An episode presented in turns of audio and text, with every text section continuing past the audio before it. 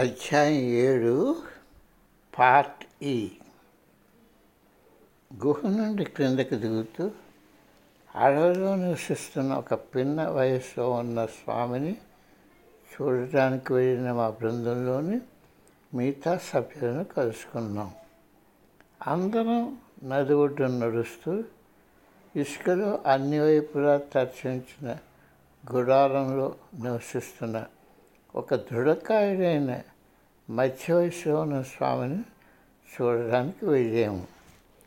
మా గైడు ఆయనకి మేము ఎవరో తెలియజేసి ఆయన్ను మేము ఖరీదానికి అనుమతిని అడిగారు.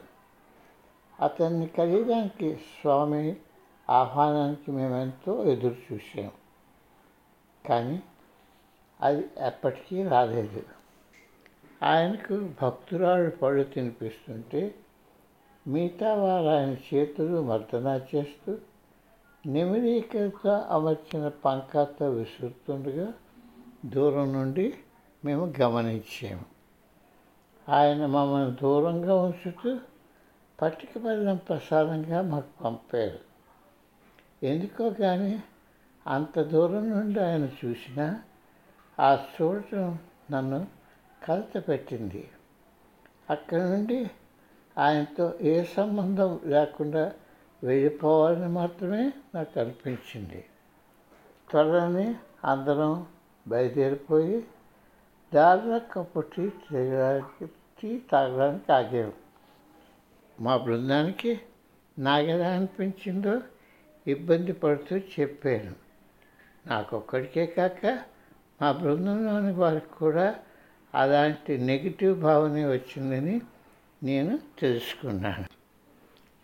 కొన్ని సంవత్సరాల తర్వాత అమెరికాలోని మా గెన్యూ సెంటర్కు ఫోన్ వచ్చింది. స్వామీజీని హత్య చేయడానికి ప్రయత్నం జరిగిందని తెలిపారు. ఒక కిరాయి హంతకుడు ఆశ్రమ గోడ దూకి తుపాకీని సిద్ధంగా ఉంచుకొని స్వామిగారి గదికి ప్రాపుకుంటూ వెళ్ళాడు.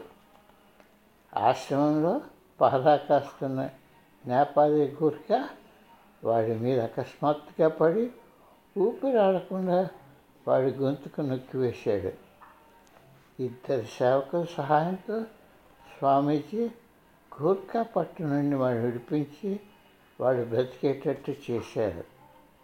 అప్పుడు నిజం బయటపడ్డాలి ఆ చొరబడిన వాడు లోయలో తిరుగాడుతున్న హంతకుల బృందంలో సభ్యుడు వారు దుష్కృత్యాలు జరిపించడానికి ప్రోత్సహిస్తున్న నాయకుని ఆజ్ఞ మేరకు లోయలోని అందరు సాధువులను హత్య చేస్తున్నారు. మేము సాధువు సమక్షంలో కుంభమేళాల మేము ఏ సాధువు సమక్షంలో కుంభమేళాలో కలవపడ్డామో ఆయనే ఇవి చేస్తున్న నాయకుడు. ఆ కిరాతకుడు తత్వాల తత్వాల బాబా గారిని ఇంకొక ముగ్గురు ప్రఖ్యాతిగాంచిన సాధువులను హతమార్చాడు ఆ వరుసలో తరువాత వ్యక్తి స్వామి రామ. ఋషికేశ్లో ఎంత ఆయన అధీనంలో ఉండాలని ఈ దుష్టుడు ఊహిస్తున్నట్టు తేటతలమైంది తరువాత ఆయన కోర్టులో హాజరుపరిచారు. ఆయన దోషి అని రుజువైంది. ఆయనకు జీవిత ఖైదు శిక్ష విధించారు. స్వాములపై ఉన్న గౌరవంతో ఆయనకు మరణదండను విధింపలేదని న్యాయాధిపతి బహిరంగంగా చెప్పారు. ఆ సంవత్సరం స్వామీజీ అమెరికా దేశం వచ్చినప్పుడు ఆ పరిస్థితిపై మాట్లాడాము. తన అనుభవంలో ఆధ్యాత్మిక పెరుగుదల జరుగుతున్న సమయంలో మనస్సుకు టెంప్టింగ్ దశ సంభవిస్తుంది. ఆ దశలో యోగికి కొన్ని శుద్ధులు సంప్రాప్తమవుతాయి. దానిని క్రైస్తవ మత శాస్త్రంలో ఆకర్షణీయ బహుమానాలు లేక అద్భుతాలు అని సూచిస్తారు. వారి సాధనల వల్ల వచ్చిన ఈ విజయాలలో చిక్కుపడిపోయిన యోగులు కథ కథ చిక్కుపడిపోయిన యోగుల కథలను ఆయన మాకు చెప్పారు. వారి స్వార్థ ప్రయోజనాలకు ఈ శక్తులను ఎలా దునియోగపరచడం మొదలుపెడతారో తెలిపారు. వారు అనంతకాలంలోనే దిగజారిపోయి దానికి తగిన మూల్యం చెల్లిస్తారు. కుంభమేళలో జరిగిన వృత్తాంతం గురించి మేము జ్ఞాపకం చేసుకుంటుంటే మా చిన్న బృందం అంతా ఆ స్వామిలో వ్యతిరేక భావన వెంటనే కూర్చుందని గుర్తించిందని నేను మన్నం చేసుకున్నాను. ఆ భావాలు రావడానికి ఎలాగ సమాధానపరచుకోవాలో మాకు తెలియలేదు. ఆశ్రమానికి తిరిగి వెను తిరిగి వచ్చాక నవుల స్వామి అనబడే ఓం ప్రకాశనంది గిరి మాకు వినాదాన్ని సమకూర్చాడు. జనాల మధ్య ఉండాలని కోరుతూ నవ్వుతూ నవ్వించే స్వభావం ఆయనది. తనపై తనే హాస్యాలాడుకుంటూ అందరినీ ఆకట్టుకునేవారు. కుంభమేళ యొక్క గాంభీర్యం ఇబ్బందికరమైన ప్రయాణం తర్వాత ఆయన నవ్వు మాకు ఓట్ల కలిగించింది. రాజన్ అన్న పాత్రికేయుడితో వాకల్లో కూర్చొని నేను మాట్లాడుతున్నాను. అతను కుంభమేళా విశేషాలు రాస్తున్నాడు. పక్కనున్న ఇంటి వసాలలో స్వామీజీ కొంతమంది అతిథులతో మాట్లాడుతున్నారు. నేను అటు పక్క వాకిల్లో ఉన్నట్టు ఆయన చూసి జస్టిన్ ఈ అమ్మాయికి నువ్వెంతో రుణపడి ఉన్నావు అంటూ బిగ్గరగా అరిచారు. ఆయన చూపిస్తున్నాడు అంక నేను చూశాను. ఆవిడ నేను ఇంతకు ముందు ఎప్పుడూ చూడలేదు. అందుచేత మర్యాదగా తల పంకించి చిరునవ్వు నవ్వాను. అవును ఆవిడ నీకెంతో చేసింది. క్రిత జన్మలో నువ్వు ఆవిడ అభిమాన సోదరుడు అంటూ ఆయన అన్నారు. ఆ విషయం రేపు ఉత్సాహంతో నేను వాళ్ళ వైపు నడిచి వెళ్ళాను.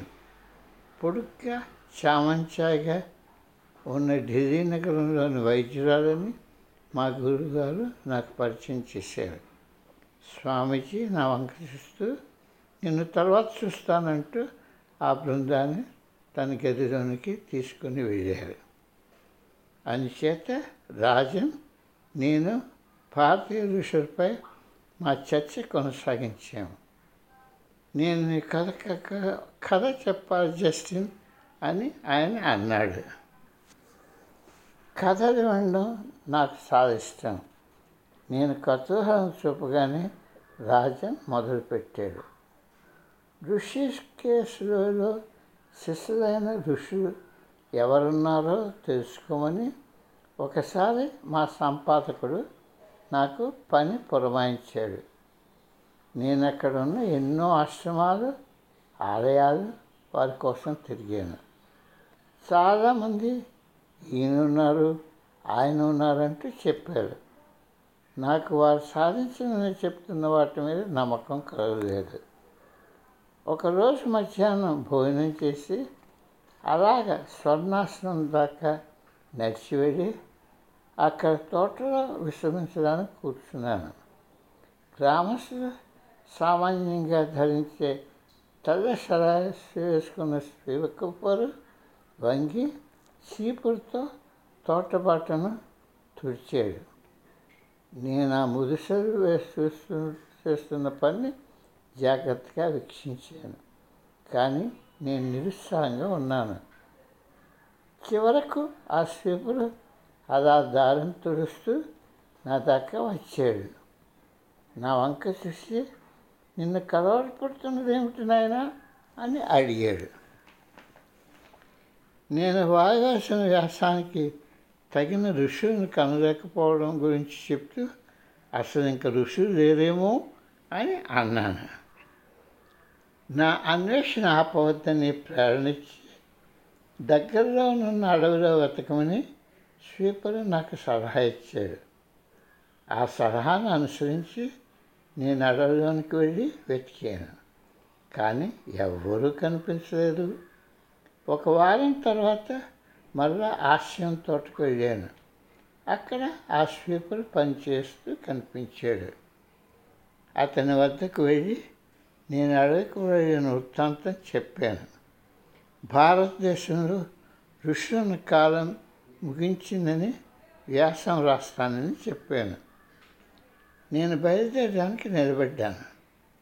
ఆ స్వీపర్ నన్ను ఆపి నువ్వెంతో నిజాయితీగా ప్రయత్నం చేసేవు.